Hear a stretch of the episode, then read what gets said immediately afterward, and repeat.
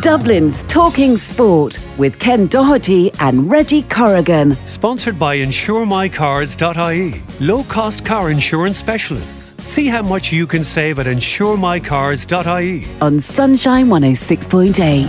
Sunshine 106.8. Sunshine 106.8. Dublin's Talking Sport.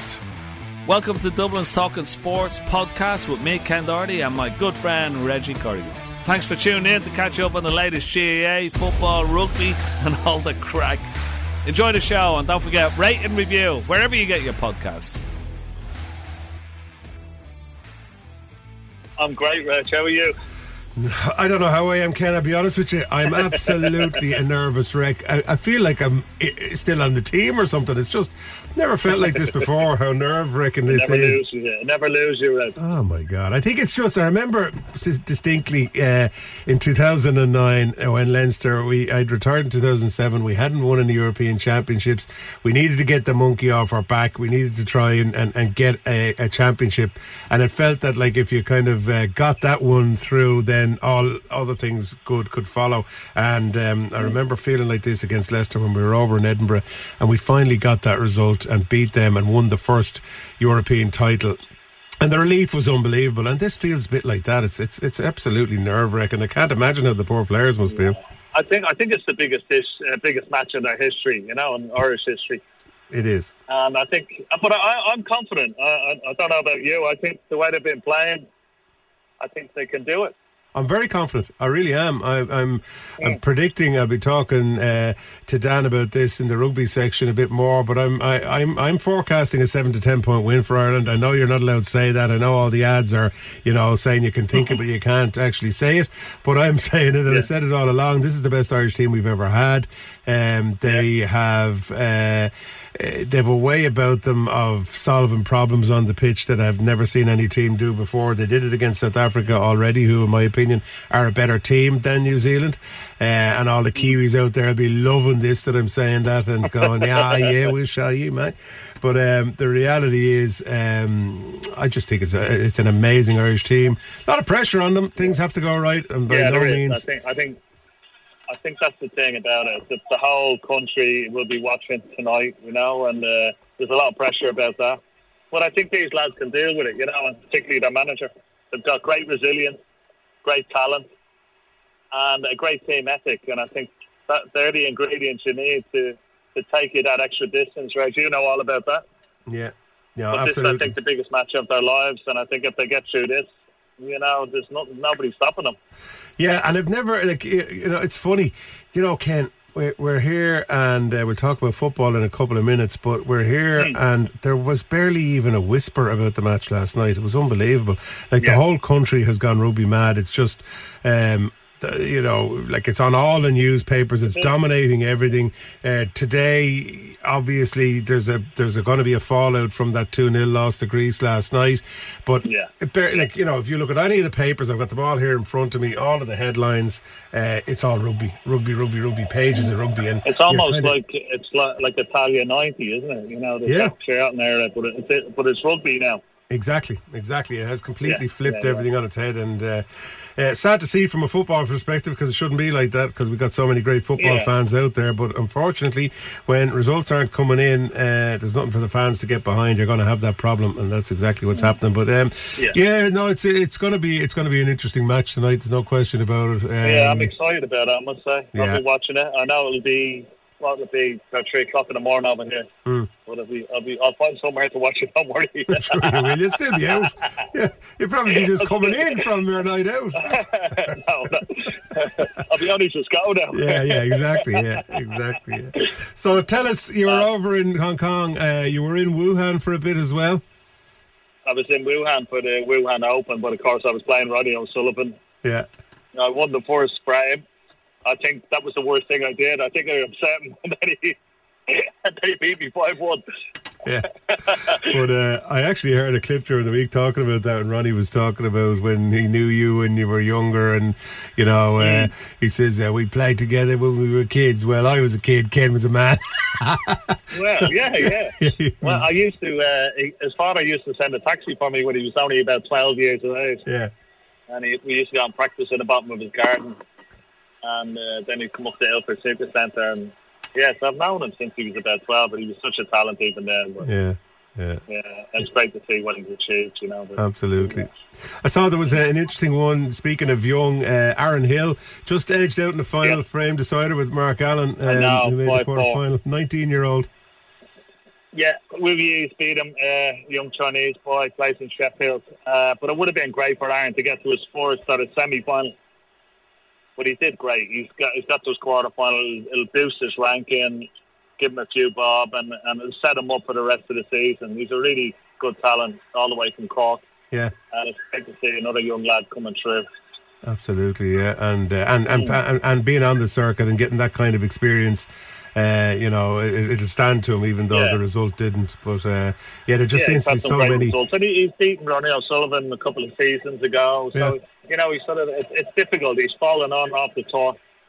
But this result, uh, this little sort of run of results, the quarterfinals would have been, it's given him a bit, bit of confidence. Yeah, Just a absolutely. shame, losing at 5 4 so, so close, you know. Yeah, yeah. Okay, well, we'll keep an eye on uh, him and see uh, where Yeah, that all I feel leads. terrible sorry for Stephen Kenny, Yes, I must say. I'm just gonna get on to that. man, you know, good footballing ethic and, and uh, just what can you do? Just Well- players, maybe just not the quality there, but then maybe it's time to bring somebody else in. I don't know. Yeah, I mean, I see some of the headlines this morning, and and even um, for Stephen himself, it's it's as if it's almost as if he's kind of um, resigned himself to the fact, you know, uh, he- making statements and saying things like you can't ignore the results, and um, I I don't you see the thing about it is I don't think there's anybody that wants. To be down on him or say he has to go, or No. not- nobody's slamming no, him. You know what I mean? Because I think guy, you know. yeah, and there's understanding there that maybe um, the quality just isn't there uh, in, in the team. Yeah, that's right. You know, that's what he's had to do. Uh, you know, he's sort of he's a bit unlucky. He's come into the team. There's a lot of good young prospects there, but Yeah, they sort of need a lot of experience and quality players with them. And uh, they just don't have the abundance that they used to. They don't have the, you know, the, the crop of players when we're talking about the Charlton era, you know, what he had at his disposal and did very, very well with them. But he had quality players who were playing in the at the top division yeah, in, in the UK. And, and so, uh, but that's not the same now with this bunch of players, unfortunately. What what uh, what next though? Like, I mean, we'll we'll, we'll say Stephen is going to be replaced. Like, I mean, what manager is going to really want to come in and take this on? It's a bit of a mm. poison chalice, isn't it? It is, yeah. But there's, I think there's a lot of managers in the, in England, you know, who are out of a job. Steve Steve Bruce would be one of them. Right. uh, you know, who, who might come in and do. There's plenty, plenty of experience. I know somebody has mentioned Sam Allardyce, but I don't, I don't think I'd like Sam Allardyce. no, yeah, yeah. yeah. I think we're going back. Uh, no, but I think, yeah, I know. But even if they gave it to a young man, a young manager, a young manager in, in the UK, who sort of delved in maybe, you know, the, a couple of the divisions, you know, but not maybe even in the top division. But I'm sure even managers who have been sacked, who are waiting for a job, could take it. You know, Mark Hughes is another, just lost his job, Brad Bradford City. yeah. He's got a lot of quality and a lot of experience. He, he wouldn't be a bad, bad, bad name to throw in there. Yeah, yeah, fair enough. I suppose they're going to start uh, coming up with lists of names now shortly uh, uh, because, uh, yeah, it is. Yeah. It's, it's it's terrible to see. I mean, we're right down the bottom of that group now, and uh, Greece have actually popped up the, to um, uh, second position, I think it is now. So they might be uh, a little bit more inclined to, you know, maybe, maybe we give them a little bit more respect than we would have in the beginning. Is what I'm trying to say. You know, they're not as bad a team as Yeah. you might think, but um, Oh, No, it just no. seemed they were European champions, weren't they? yeah, Not, yeah, not a- that long ago. Exactly, not that long ago. So there's a good quality history there. It's just we haven't been expecting them to be on that level, uh, and I just I, think I think it's just disappointment with, from Irish fans. It's just constant disappointment, is. and they just need to they just need something to freshen it all up at this stage. You know. Yeah. Yeah. Well, I'll talk to Alan Cawley Well, I about that. they, yeah. yeah, I'm sure it'll be interesting to see what Alan has to say. But Yeah. Yeah, I think there's a lot of good names out there that would love to have a chance. Yeah, yeah, to give it a go. Um, before I let Give you Eamon go, a ring. Give Dunphy a ring. yeah, I'm sure he'd take it on, no bother to him. Dunphy and Giles. Um, yeah, Bring them back. They, they'd have no bother to pair them. It probably, some would say they probably couldn't do any worse. That's the, that's the kind of reaction Yeah, you get if you were to say such a thing. So, um, anyway, uh, before I let you go, I didn't get a chance to talk to you last week because of connection problems. But uh, the Ryder Cup, what what a result for Europe, wasn't That's it great? amazing, wasn't it? Yeah. Oh, what an atmosphere. Fantastic. Yeah. They all, like, they just played as a real team. I know America came back really strong on the Sunday, Yeah, but, uh, you know, a couple of the lads stood up to the plate, namely McIlroy. Uh, Jon Rahm as well was brilliant in his match against Scheffler. Yeah. I think that that was such a huge half point to start them off. Uh, and he sort of led the way. But McIlroy was class. A lot of the, even the young players that he brought in were brilliant as well. It's time for rugby now, and uh, it's the the most talked about game I think probably in the history of Irish rugby because there's so much expectation around it, so much pressure around it, uh, and so much hope. I suppose is the way we'd have to put it as well for Irish rugby fans. Someone who's uh, been there before and has had a team who have uh, gone all the way and won World Cups. Of course, is my next guest, who's Dan Van Zyl from South Africa, South African scrum half. Good morning, Dan. How are you? Very well, thanks, Reggie. Really looking forward to the weekend. Absolutely, yeah. I mean, uh, I, you know, I said it there in my intro. Uh, you, as a South African and a former Springbok, probably might be a little bit amused or bewildered by the reaction of the Irish people to to, to the way that we've gone on about this game, and uh, it's in every paper, it's dominating every news broadcast, uh, every radio st- show, television show. We haven't even got to the semi-finals. We're only at the quarter-final stage, and this is the way it's going on. Are, are are you kind of taken aback with how much of a reaction there's been from the Irish on this? Ah, look, it's been brilliant. I have to say, I am Irish as well. Yeah. So today, today I'm in an Irish shirt, and tomorrow in a South African shirt. But there you go. But uh, no, look, I think it's um, it is a great game to look forward to. I think all the hype around it. Uh, you know, it's been coming for, for years when we knew the draw and that South African Ireland game, you know, was a massive game in itself to either uh, not play against the All Blacks or not play against the French. I think out of a South African point of view, South Africa preferred to play France, and I think uh, Ireland preferred to play New Zealand. So in that sense, I think it's worked out well. But uh, to say that it's going to be a humdinger is probably putting it lightly. It's going to be one hell of a game. A lot of nervous Irish fans, it has to be said. There's a confidence there, and being Irish, nobody's allowed have that confidence. They're afraid of their life to even uh, think out loud that, that we could possibly win this match and uh, get ourselves through it. I'm confident personally. I, I I'm I'm happy to say that I feel this Irish team are seven to ten points better than the New Zealand team as they stand at the moment. Um, I I think we're. You know, I think it's right to have that level of belief these days because they've proven it time and time again, and even our recent record against New Zealand have proven that. But I will proviso with everything still has to go right for Ireland, and they still have to put in one of the performances of their lives to beat any New Zealand team. Look, I think you you're right there. You know, I think Shane Horgan said it. If not now, when? Because Irish rugby is the best it's been. You know, the environment, uh, by all accounts, is is brilliant. The team is brilliant. You know, they've got 18 wins on on the trot.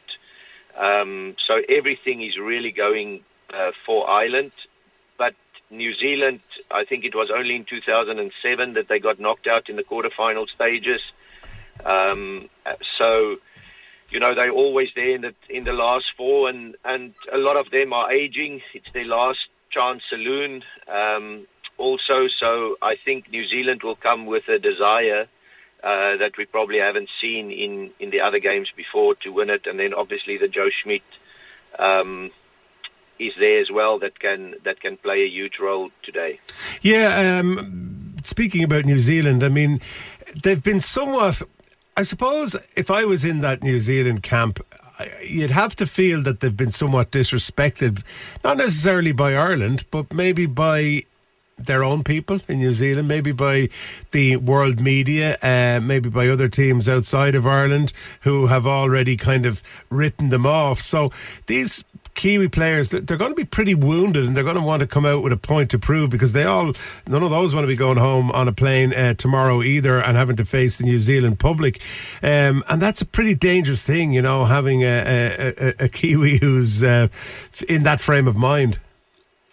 No, no, because careers might end, you know, Yeah. if, if they don't make it. And uh, I'll just be interested to hear the the aftermatch talk between Peter O'Mahony and Sam Cane. Doesn't matter which way it goes. I think that could be quite interesting. But uh, I think New Zealand New Zealand will bring something to the party. But I'm in the belief of you. I think Ireland is ten points better. Um, you know, and if they can if they can get an early lead, because uh, for me the only doubt in Ireland is they haven't actually gone behind in Test matches. Um, and if New Zealand, uh, traditionally they used to have good starts, if New Zealand get up to 10, 12 points early doors, how will Ireland react? Because it's always Ireland that's come out of the blocks firing. So that will be my only doubt is New Zealand have to get a good start, I think, to win the game. And if they do, how will Ireland respond? And tell me, where do you see the most crucial part of this game from an Irish perspective? Uh, the threats and dangers from New Zealand. What do we need to, um, where do we need to contain them? Well, I think line out, and Ireland's got a very good contesting line out, you know, and um, so I think there, if they can starve New Zealand from ball, because New Zealand like to launch off line out plays, even the very first play of the World Cup, you know, when they broke France open in the midfield. So I think if Ireland can disrupt their, their line out ball and their first phase possession, I think New Zealand will find it difficult. And um, for me, again, New Zealand will have to change their defence probably to to disrupt Ireland because New Zealand traditionally play a drift defence, and if you give Ireland time on the ball, a multi-phase play will kill you. So I, I expect New Zealand to come a bit harder off the line, um, but Ireland to starve New Zealand from, from first phase position. And we struggled a little bit with our own line, it had to be said, against South Africa. Um, you know, that, that period of time where we had to try and find ways around it. South Africa did their homework. I mean, New Zealand will do theirs too. They've got plenty of threats there too. Um, you know, Retallick is certainly experienced and Lomax and, you know, even the likes of Savea and the line out, they, they- they'll put pressure on the Irish line out as well. Yeah, no, and I think Frizell for me, he's playing really well, but I there was a bit of me that thought they'll play Barrett uh, as a flanker to to make their line out stronger. Um, so that is going to be a very interesting battle, but they've obviously got Whitelock coming off the bench and, and so on as well. So so I think it's going to be it's going to be close. Um, but whoever whoever gets the lead, I think uh, will win this game. Yeah, absolutely. Okay, Sam's Cane for me was an interesting choice in that back row with uh, and Frizell because I, I just, uh, you know, I, I th- I thought there was players in better form than him. Let's put it that way, and uh, I think he's got a lot of extra pressure on him now. I know he's captain and an amazing player. Don't get me wrong, but it's just his form isn't quite where maybe it has been in the past. Think there's a lot of extra pressure on him if they can, if Ireland can get to him. Look, I think that is that is so true, you know. But captains and coaches, you'll know more than me. But captains and coaches develop quite a good relationship. You, um, you know, if you look look around all the teams, and I think from the Chiefs days, you know, Cane and Foster have a have a great relationship, and and so on, and probably a lot of loyalty there. Now, the loyalty, as we've seen in the Irish setup before, you know, um, where it happened in 2019, where there was probably loyal too much loyalty to certain players can can have a negative effect as well. Uh, but I think that's the reason why Cane is in there. Um, Foster and himself knows it's it's probably their last uh, hurrah together. Yeah. So they'd like to finish on a on a good note. Makes sense, yeah. Okay, well, it's good to hear that, like me, you're confident uh, from an Irish perspective um, and think that they'll get the job done. Of course, as you said at the beginning of the chat, you have two jerseys, uh, one being the South African one. Uh, it's um, uh, the, the other juiciest match of the weekend, of course, is happening tomorrow evening. France taking on South Africa. Um, Oh my God, I can't wait for that one either. I'm hoping I'll be able to sit back and relax and enjoy it with a cup of tea watching uh, the South African game, having won our match against New Zealand uh, and looking at who would be likely to play in the final because I think we'll get through the semi final. But this is going to be an epic encounter. And with your South African hat on, France have been playing really, really well. They've got the home advantage, they've got the crowd. Can South Africa beat them? Well, I hope so because I won't be sitting with a cup of tea relaxing. I'll be very nervous watching watching that game. But it was interesting. I spoke to to Gert Smal, the ex-Ireland coach and South African coach, obviously in in the week, and I think the pressure on referees, not to bring say it's going to become down to Yeah, that, but yeah. the pressure on referees is immense. Um, you know, take the 60,000 Irish people there tonight, uh, 70,000 probably French people uh, there on on uh, tomorrow night. And he said in the pre-match uh, meetings that they have with referees, he'll only ask one question to the ref, and it's, "Do you think we can win?" Just to to put that seed in his head, you know. So it will be very interesting. I think. Well, what do you mean by that? What What do you think he meant by that, Dan? I mean, uh, asking the referee that question. Ah, probably just to to say, you know, everything is going to be against us.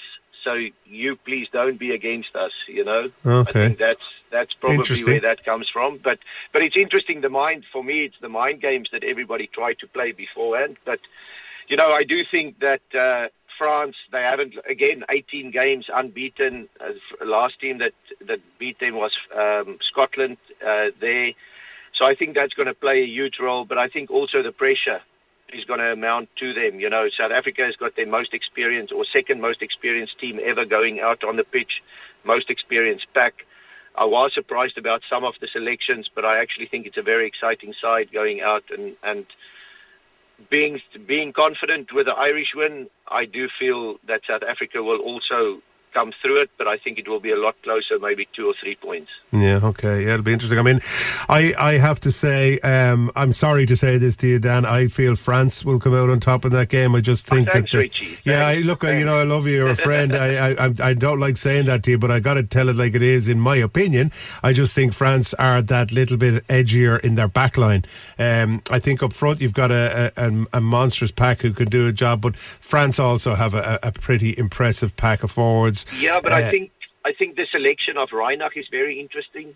Uh, you know that South Africa has gone for for pace, and then obviously him playing in France and so on. You know, he might have might know a few calls and so on, playing playing in Montpellier and and, and so on. So it, it, that for me was interesting, and I think. South Africa is going to go out to try and lead this game as well, and then bring Faf and, and Pollard on to to play field position in the second half. I, I feel they're going to play a running game But what about the Uh, what about the uh, ten? Uh, you know that whole axis thing, and then the big question around kicking as well, um, because there is question marks over the reliability of the kicking. Let's say uh, you're not a little bit worried because it, it can be so brilliant or it can be so bad. Yeah, no, no, look, and that's absolutely right. But that's why I feel with the team that they picked, I think they're going to go and look to score tries in the first half, you know, and Yeah. then try and control the game in the second half. Now, I might be wrong, but that would be my my view. And I think, you know, France, you have to take it to them. You know, um, I mean, they've been in the lead. Scotland showed in the pre-World Cup games. I know it was only pre-games, but you know that if you play play a bit of rugby against them, you know, you can get success out of it.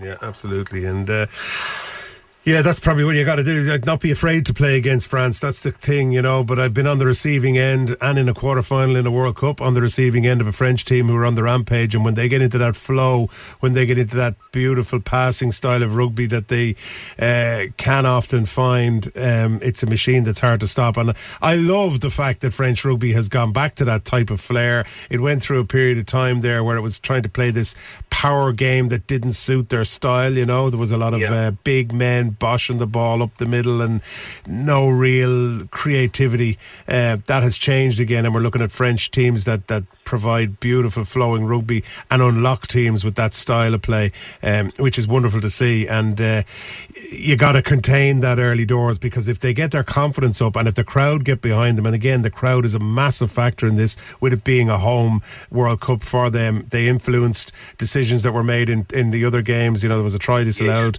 Uh, they do influence things. So I think that's going to be the Springboks' biggest challenge is silencing the crowd and curtailing uh, the French team from playing that brand of rugby they love to play. Ah, definitely. I think you said it there. You know, the Irish supporters has been so brilliant, and you know, Johnny Sexton and everybody made uh, comments about it that it gives them that extra extra belief, and you know, you can just imagine what what the atmosphere is going to be with with France against against South Africa, especially in that first half. So I totally agree with you. Yeah. Like we have to silence the crowd, um, but that again, I think the team that he's picked. Um, it's going to be a different style that probably similar to what they tried against Ireland, you know, is move the ball early doors. And they got a bit of success out of it in the first half without finishing the, the opportunities in that game.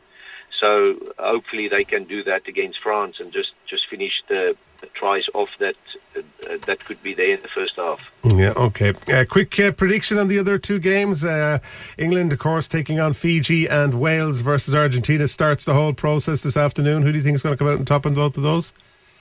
Um, I I actually think I'm I'm an Argentinian fan, but I don't think they've hit their straps. Um, I think Wales can can win that one. Gatland having been in semi-final, some of the players having been there. Faletau is a massive loss for them, but I think their back row with Wainwright coming in at eight, uh, they've got a lot of uh, ball um, disruptors there that can jackal.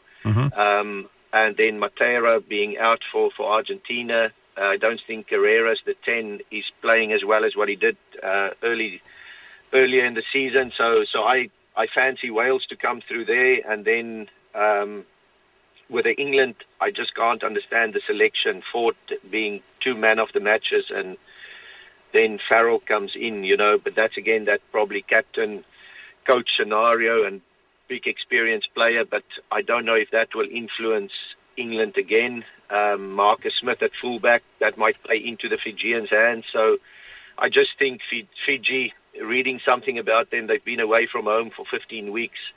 Will they galvanize together, or is it a road too far for them that Yeah. they wa- want to go back? You know, um, but I'd love the Fiji to turn up that that we saw in Twickenham and in the first game of the World Cup, and not the one that we saw in the last two weeks. Then, then I think it can be a real humdinger.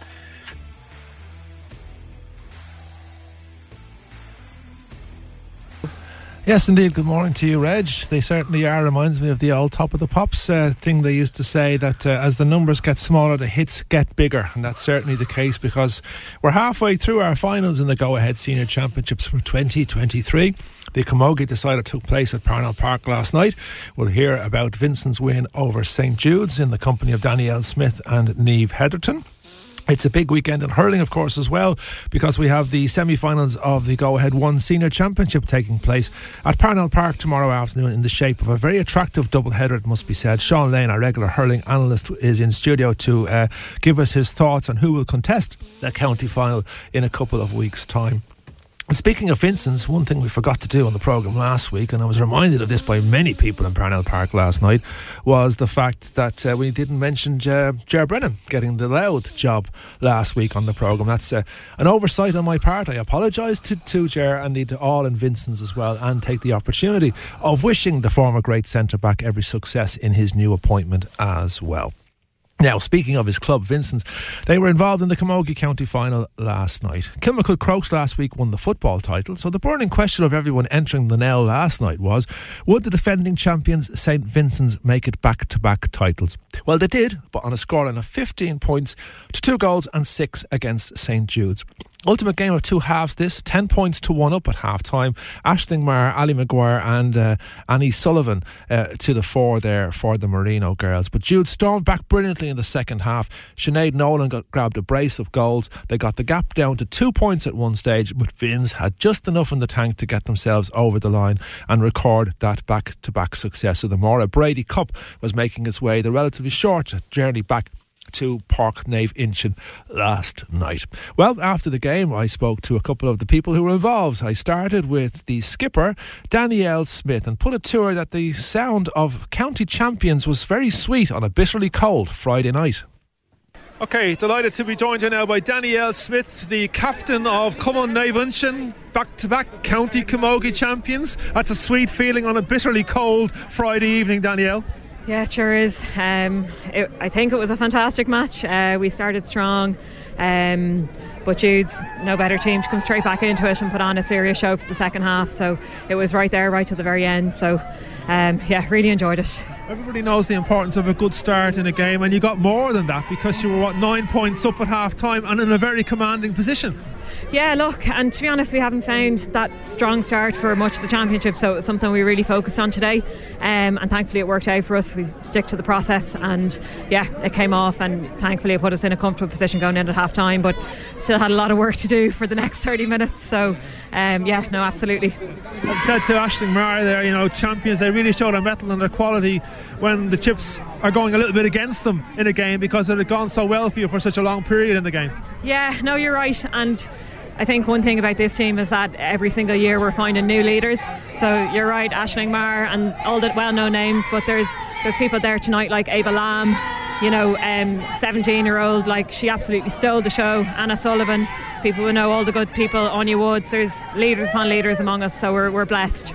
Quite a, a noisy bunch of teammates there, and rightly so, having won the county title once again. But you know, you had such a great run last year. I mean, you won Leinster as well, and you know the attention now will switch to that probably Tuesday, maybe Thursday next week. It'll take a couple of days to enjoy it for sure. But uh, yeah, look, this is not this is not the end for us. We, we we really want to crack on. You're right, we had a good year last year, and hopefully we go out and represent Dublin well in the Leinster and the All Ireland Championships. And finally, Danielle, the feeling of being a successful captain at St Vincent's because there's so many great captains and so many great teams over the years, and you know, in a couple of weeks' time, your picture will be up there again on the wall in Páirc Naomh Uinseann. Yeah, look, I mean, to be honest, it's it's an absolute privilege uh, just to represent this team. They are, I, I can't even put into words the, the, honest to God, the talent and the, the character among the team. So I'm just so honoured to, to represent them. Um, I'm on the older side myself, so it's it's a real honour and thank. I'm just so grateful to be here. I suppose the good thing is you don't have too far to go home tonight either from the club. And I know, thankfully, we'll stroll over to Vincent's and uh, make a good night of it. For Gorgeous. Thank you. Thank you. Danielle. Take care. I'd say they made a good night of it, all right. They're probably leaving in the very early hours of this morning. So, congratulations to Danielle on captaining Vincent's to that success. Well, it's been some year too for Niamh Hetherton, and the wing forward on the successful Vincent's team last night. She was a member of the Dublin All Ireland winning ladies football panel in 2023 as well. I took the opportunity of speaking to her on the Parnell Park pitch post match last night as well. Okay, Niamh Hetherton joins us here on the pitch now at uh, Parnell Park. Another county title added to the collection, Niamh, and it's been some 2023 for you so far because you were a member of the successful Dublin Ladies All Ireland winning squad as well. Yeah, I suppose it's what you dream of when you're growing up. Like two championships in the one year, well, three, and hopefully more to add to it. Uh, so yeah, it's what you dream of. It's been some year, some length of a year as well to come back from you know inter county football and turn your attention back to the camogie. But it's, it's all worth it when you see the scenes of celebration here this evening. yeah, it's very long, especially seeing as we went very far last year as well. So I suppose we, I haven't had much of a break, but yeah, it's worth it when you win the trophies at the end. But uh, yeah, it has been very long. I'm sure nobody in that dressing room felt the game was won at half time because you knew what they were going to put you, put at you in the second half. Yeah, absolutely not. Sure, it's a game two halves. Uh, we knew we had to win in the first half, but we had to just stick to the process, and we knew that they'd get their pur- purple patch, but it's what we did to go against that. So yeah, we're delighted that we got over the line in the end. Finally, sorry to tell you, one journey ends, another one starts. The Leinster campaign will start in a couple of weeks. Not that that'll bother you for the short term. Yeah, no, I suppose we were taking it one game at a time. So yeah, we'll turn our attention to that now after tonight, after we celebrate this one. Although, congratulations, Niamh. Thank you. Take care. Niamh Hetherton there speaking to me at Parnell Park last night after Vincent's 15 points to 2 6 success over Jude's in the County Camogie final. Well done to them, and the best of luck to them in the forthcoming Leinster Championship campaign as well. They are, of course, defending Queens of the province as well. Okay, we're going to uh, turn our attention now to, or first of all, before we do that, Sean Lane, I should say, in studio with us here this morning as well. Um, Sean, you watched the game last night. Um, the ultimate game of two halves, really. Vincent's very dominant in the first half, Jude storming back in the second half, but the champions just about had enough in the tank to get over the line in the end.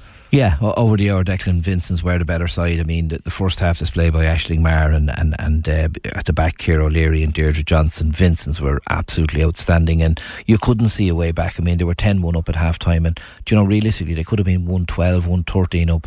Um, but you know, come back. Um, Jude's did and made a right game of it. Sinead Nolan, as you said, got two smashing goals, and you know, it was anybody's game with a few minutes to go. But a great spectacle um, of the game, a game that you know really, you know did the game justice in Dublin and and uh, the two best teams in Dublin. But on the night, the, the better team did win. And like the ladies last week, a well produced programme as well on the night, and the uh, donations were made to the St Francis Hospice, which are always greatly appreciated. And that will be the case, I'm sure, tomorrow afternoon for the team sheets for the hurling semi finals uh, as well. We're going to turn our attention to those now. First up, 2 pm tomorrow afternoon, the uh, Cross River Battle of St Vincent's and Ballyboden St Enda's. Now, the first thing I think to say about this year's championship with the teams that are left is there's a remarkable freshness to this. Two of them have never won it. Vincent's have 30 years since they won it, and Ballyboden has 2018 since they won it. So it'd be interesting. But Finns and Boden tomorrow afternoon. Finns came through Group 2, qualified for the uh, semi final, but um, Ballyboden had to go through the quarter final route, defeating Cuala en route there. Paul Ryan with a goal and 11 points. Interesting cross Liffey battle here um, tomorrow afternoon. Paul Ryan on one side, as we say, but Vincent's have their own stars on the other side as well, Sean. Yeah, without a doubt. Declan Vincent's would have to say under a Pat Gilroy that they haven't been impressive so far. Um, there's no doubt. They gave Fogs a hiding in the last game and actually got through to the semi final on, on goal difference. And everybody was expecting maybe Boden to go through, but, but Boden lost to, to Fina on the day. Um, you know, they have some really good players. John Hedgerton, Conor Burke had brilliant, was brilliant for Dublin all year. James Mulcahy, they've the three McBride brothers as well. Vincent's have really, really good players. But the one thing we know now with Pat Gilroy in charge, they're going to come out, they're going to be at you, hook and block and chase, and there'll be 10 of them in every mall. They'll try and come up with them. They'll try their level best to stay in this game for as long as they possibly can for 50, 55 minutes, and they'll really kick for home then. That will be their game plan. What you see with the, the you know, with Pat Gilroy is what you'll get. He, they will be heart and passion. It's 30 years, Declan, since uh, they uh, w- w- won the championship 1993. Stop, stop, stop. I know exactly where you're going with this, and you're not getting a rise out of me this morning. well, it was unfortunately it was Crumlin they beat in 1993, uh, uh, uh, led by Liam Martin, the former Dublin minor captain. But um, no, they, they certainly will. But in the other corner, Declan Ballyboden, you know, Dave Corton will have them keyed up. They, they, they certainly, I would have thought um, that they were very, very good the first 20 minutes against Cuala and had a comprehensive win. But they did concede and, and, and, and league three goals in the last round robin game uh, against Na Fianna. Um, so look at, you know, uh, Paul Ryan, as you mentioned, and Niall McMurrough up front are two wizards. Uh, Vincent's will really have to put the shackles on the two of them. Um, but, you know, the experience then of Simon Lambert and Shane Durkin at the back, I mean, they've loads and loads of experience. And, and I think they've been around for nearly all of the, the Ballyboden uh, seven championship wins. So, I'm expecting a really tight game for a long time, but I just think between the 40th and 55th minute, Boden just might have too much hurling for them and pull away. Boden chasing a couple of doubles this year. Actually, not only they, they've won the, the, the adult hurling league in the county, of course, they beat Na Fianna in the final of that, and they're into uh, the final of the football championship as well, which we'll look ahead to next week. Just uh, the other semi final taking place tomorrow afternoon is Lucan Sarsfields versus Na Fianna at four o'clock. Sars uh, going through with a 100% record against Na Fianna, who of course ended the county champions Kilmacud Crokes quest for three in a row in the county a couple of weeks ago absolute blockbuster in prospect here. But there's one point here stands out. Lucan didn't play a quarter final, but they, it was a couple of weeks before that that they played again, Sean. Yeah, that, that, and that's going to be a key factor, I think, tomorrow, Declan. They, they were unfortunate in the, last round robin game was their week where they had a bye, and then a fortnight later there was a quarter final. So it's nearly six weeks now since they would have played a competitive game.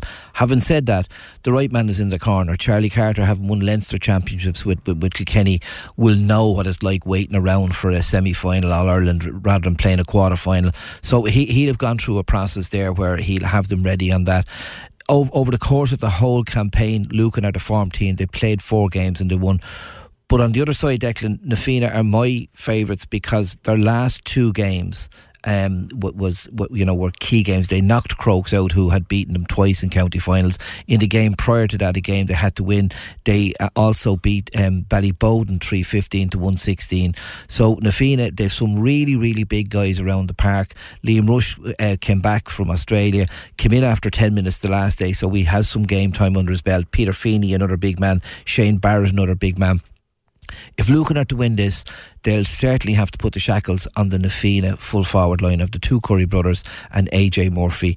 AJ, as we know, got 3 13, 3 3 the last day, and um, in the game prior to that, the full forward line got 1 13. So Lucan will have to put the shackles on it. But Chris O'Leary, Johnny Bellew, uh, Paul Crummy in particular up front, you know, there could be an upset here. People are fancying Na Fianna because they beat Crokes I'm not too sure it'll be as straightforward as that. I'm expecting a right belter of a game here as well. Could go all the way, potentially extra time at least. Uh, yeah, the, the, the, you know, you could you could say that about both games. Um, I, I, do expect Boden to win the first one, and the second one, I do expect Na Fianna to get over the line here. But you know, I think you know, um, the last time Lucan were in a, uh, a, final was 2013, and it was Boden that beat them. Uh, you could have repeated that, but I just think that Na Fianna will have a little bit too much for them, Declan.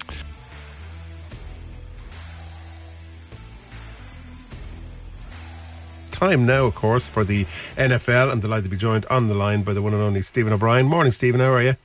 I'm good, Reg. Is, is, everything just a blur for you, Reg? I mean, with this rugby game coming up, are you just kind of biding your time? I'm just going through the motions, to be honest with you, on every other sport because I don't really have any interest. I just want to get there for the game tonight. I'm only joking.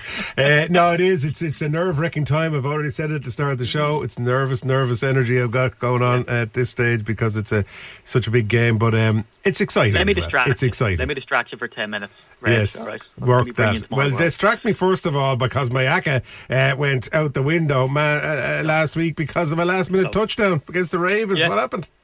No, it's not my fault. I mean, you know, we call it. Look, Dolphins, right? And this was, I thought Dolphins was a controversial one because it was minus 11.5. And to the sort of newbies out there, what does that mean? They have to beat them by 11 and a half points. You don't get half points in the NFL, so it's 12. Uh, so we were sort of thinking, weren't we, Reds, that like, God, that's a big spread. You mm. know, to put that in your rack is risky. Now, I've done it again this week. But Excuse me. Uh, so with the Dolphins, like they beat them 31-16. Mm. And then the Lions was a big spread. That was minus 9.5 against the Panthers. They beat them 42-24. So after that, I was like, we are absolutely rolling. Yeah. Then I come on to the Steelers, Ravens. As you said, last minute touchdown they get beaten 17-10. I wouldn't mind, Reg. I was looking at the scores because, you know, with the ACCA, I'd be sitting in the seat sweating at home uh, after telling the punters what to invest in. And I was sort of thinking, oh, well, that one's in the bag. Uh, and then I was worrying about the other ones. And then I woke up the next morning, you know, because I was sort of thinking, ah, don't need to look at it again. That's the second time this season now we've been sort of beaten. We, the, unfortunately, it was the Packers that let us down the last time. I had those to beat the Saints, I think, by, what was it, one and a half points, and mm. they beat them by one point. So, that's the beauty of the ACCA. We're getting closer. That's the beauty of the ACCA. Yeah, you never know. You never know. Okay, a bit of break uh, news uh, breaking out that Pat McAfee paid Aaron Rodgers a million dollars to appear on his show, um, and people aren't happy. What's wrong with that? Yeah, you know what? I think they look at my salary for uh, here, you know, and yeah. they're kind of looking and going, "Here, come on, they're really." Str- I need to talk to HR or something, Reg. Um, mm. The thing is, look, you and I are bros, and that's why we're on the show. We're having a laugh, and that's what that's the thing about Pat McAfee, right? Yeah, he's got this. Look, he's an ex punter this guy was earning millions in the NFL. He knows NFL players. He's kind of a wild character. So when he had his show, uh, the Pat McAfee show, which didn't start like now it's on ESPN, it's massive. But before that, he, but he was able to pull in these big guests. Now I've tried to get Aaron Rodgers before, right? Because he used to be the quarterback for the Packers. Yeah. And when I reached out to him, and I've got loads of players on the podcast, and it's never a problem. But for him, I, his agents were like, "Oh, I'll tell you what, we'll get in contact with his agents." And I was like, "Are you not? I thought The you were his agents, agents." They're like, yeah. "Oh, we're going to get in contact with his other agents." So the thing is, this guy, you have to go through so many sort of hoops to get to him. So when he came on the Pat McAfee show, he was always putting across like, "Oh, we're mates, and I'm on here, Pat, 'cause you're such a good dude," and all this type of stuff. Um, but it turns out he's paying him a million quid. And I mean, you know, having to pay your money. mate. Now, the thing is, Red's right, is that Aaron Rodgers made, arguably made Pat, the Pat McAfee show go, show go from 2.5 million quid, that's about what it was worth, to half a billion dollars. So when you think about it, and yeah, it's insane because he, he's getting paid 85 million a year to go Wow. to ESPN. So when you look at it, that and look, McAfee puts it across and says we didn't pay him originally. He did come on just off his own back. When we saw the numbers skyrocket because of his appearances, because he's so controversial, he handed him a check for 450 grand to say, "Here, thanks." You know, and that's why he kind of puts it across. To me, I don't see a big deal, right? It like it doesn't break the illusion that they're bro mates or No, anything. yeah. You know, you look at it and go, "It's a business," and they pay athletes to appear. That's kind of standard. The fact he's getting a million quid, it seems like a lot of money, but when you see Reg what he's doing, Yeah, he's no, doing no. Put it in the context of what you've just said there. It's nothing. It's a drop in the ocean. Yeah. You can completely understand that. And, um, you know, he's creating the content that's drawing people in, uh, Aaron Rodgers, by being controversial or whatever. So I Worth personally. Yeah, I wouldn't have any issue with that whatsoever. You know, you, you if you have to, like lots of places are playing for content and it, it's not bringing anything in. So, Exactly, yeah, that controversy wouldn't be anything. Um, okay, let's go into. There's a bit of injuries across the board, quarterbacks in particular. Daniel Jones from the Giant, Anthony Richardson from the Colts, and Deshaun Watson from the Browns. Yeah, all very different injuries. Uh, Daniel Jones, this was just, like Aaron Rodgers we were just talking about. He went to the Jets, and the offensive line, the guys who protect Aaron Rodgers from getting absolutely pile driven into the ground, they were awful, and he got injured. What four snaps into the game? Daniel Jones was the same. I'm actually surprised he's lasted this long for the Giants. Neck injury, Reg. Now they thought he might be ready this week, uh, but it turns out he isn't. So they get Tyrod Taylor to come in. They're lucky in the sense that Tyrod Taylor is an experienced quarterback, so they might not be too bad off. But look, the offensive line is criminally bad. He's been sacked 28 times this season, which is just, you know, so you're going to put Tyrod Taylor in, fine, and he's experienced, but he's going to get pile driven into the ground as well. Uh, and as you said, Anthony Richardson for the Colts and AC joint sprain. This one's different because, you know, he's a new player uh, and he's been put on injured reserve, which means he's going to be out for four weeks more grisly than that, they sort of said to them, like, is it going to be four weeks? Because when you put them on injured reserve, it's sort of, you have to sit them for four weeks. They said, look, it's probably more four to eight. And then the coach was asked, could it be more than eight? And he said, "Yeah, probably. So he might be out for the whole season. But he's had a terrible time. Week one, he took a knock to the knee, was taken out of the game. Gardner Minshew came in. Uh, he's the backup. Then he got concussed in week two, so he missed week three. And now he's got this injury and he's out for the foreseeable future. But again, Gardner Minshew, uh, people might be used to hearing Minshew madness uh, for the Jaguars. So he's a good player, you know, and he's come in and he's played well this season. Deshaun Watson's a weird one, though, Reg. This is a guy, he here's a guy, he got $230 million guaranteed. And there was loads of controversy with this guy because of all the off the field stuff, and I'll leave that there. But he's got a bruised rotator cuff. And this, I kind of wanted to pick your brain about this one, right? Because he's been medically cleared so he can play. He's just not playing. They hmm. said that, you know, with the bruising on his rotator cuff, it's too sore for him to throw. Is that common in contact sports, Reg, where the doctor will turn around to you and say, you can play, there's nothing structurally wrong, but you don't play because you're so banged up? Or is that just not a thing in your world in rugby? I suppose it depends on the sport, but certainly in rugby, I think players are playing through it. I mean, the rotator cuff is in the shoulder, so for a quarterback, it could be pretty serious. Um, Yeah. They might be thinking more long term. He could play. Maybe uh, you know, you're if you're looking at the Super Bowl and you're going to have a long rest afterwards, you might play. But if it's a case of having a big season ahead of you, and you go out and you play in this match with another 10, 15 games to play in the season, you might uh, uh, jeopardise those. Then you wouldn't play. So yeah, that would be the medical advice. I would have thought. I'd imagine where that's Yeah. coming from. It's a weird one, isn't it, though, Yeah. that they say, look, you're cleared. You can play if you want it. now, Yeah, there's rumours beyond that well grounds, it probably you know eh, that the the, the uh, uh, chances of damaging it further that would put you out for future dates would be uh, more Yeah. where that would be coming from. I'd imagine. It's his throwing shoulder as well. But I mean, look, there's uh, you know yourself with the internet, right? It's, it can be a cesspit sometimes. You go Mm. in and there's all these conspiracy theories to say he's got 230 million guaranteed, whether he plays or not, it doesn't matter for him.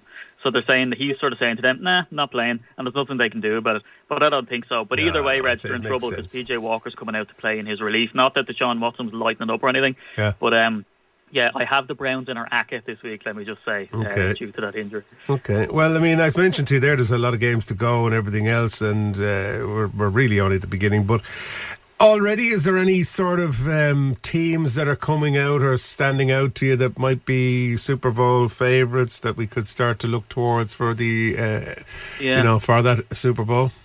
I think so, right? And I'm always at this stage of the season. I always sort of, you know, we do a sort of a check-in point every so often and ask this question. And usually the answer is, is like, look, they're doing well, but it's a bit early.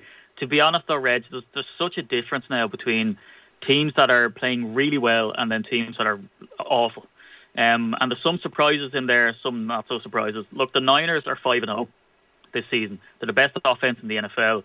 Christian McCaffrey, the running back, he gets injured a lot, right? But he hasn't this season. He's been playing really, really well. Also, they have the guy that they selected last in the in the NFL draft, Brock Purdy, a quarterback, and he's lighting up the NFL. He could be an MVP candidate. So, like, they're one of the tips for me for Super Bowl favorites because it seems like whatever the defense comes up for these guys, they have an answer to. The Dolphins, they they, they are breaking the NFL record over five games for yardage. Uh, Tua Tagovailoa, uh, which is our favorite to say on live radio, Absolutely. he's breaking Dan Marino's records that have held since 1994. Everybody knows Dan Marino with the Dolphins, so they're four and one. They look fantastic. The Chiefs got the win on Thursday Night Football, five and one. The Eagles are five and zero. The Bills are three and two, but their record, like they whacked the Dolphins by like 20 points or something.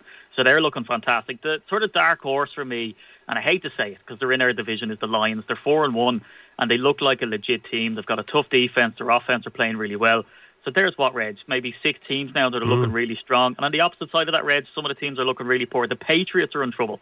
They're one and four. The Cardinals are one and four. You know, so it's hard to pick out uh, other teams apart from these guys. But um, yeah, if you if you're a betting man, I'd say any one of those teams, if you can get good odds on them, I'd, I'd go for. it. Okay, speaking of betting, may as well keep going with our ACA. We keep uh, getting so close. It'll happen. Um, this week is the week for it. Give us the ACA. I'll give you the ACA. Slight bit of background to it as well. Look, the Bears take on the Vikings. Bears have been awful, but the last two games they've been quite good. The Vikings have sent their best receiver, Justin Jefferson, to IR, and their defense likes to blitz a lot, which means that they rush the passer loads and loads. Uh, Justin Fields is more of a running back, they say, than a quarterback for the Bears. So do I feel the Bears can beat the Vikings? I do, and the Bears are actually underdogs. So it's plus three. Um, so if you bet on the Bears and they win by anything, well then they go and come away with it. Uh, the second one is the Dolphins against the Panthers. There's a massive spread on this, minus 14. But like I said, the Dolphins, like they're breaking Dan Marino's records. They're breaking the records over a five-game start to the season. So it's minus 14 against the Panthers. The Panthers haven't won a game all season, Reg. They look poor. So I think that we'd be able to cover the spread there. And then like I spoke about the Browns, Deshaun Watson is out. They have a rookie in there. Um, and they're coming up against the Niners, uh, you know. So that and the Niners, they're the best offense in the NFL. The only thing I would caveat this game with is it's a spread of minus nine point five, which seems like it's fine. However, the Browns do have a sneaky good defense, but I reckon that with the offense being so bad, that they'll just be gassed. So that's the Bears to beat the Vikings, the Dolphins to beat the Panthers, and the Niners to beat the Browns. Thanks for listening to Dublin's Talking Sport on Sunshine 106.8 from myself, Ken, and Reggie. Have a good weekend.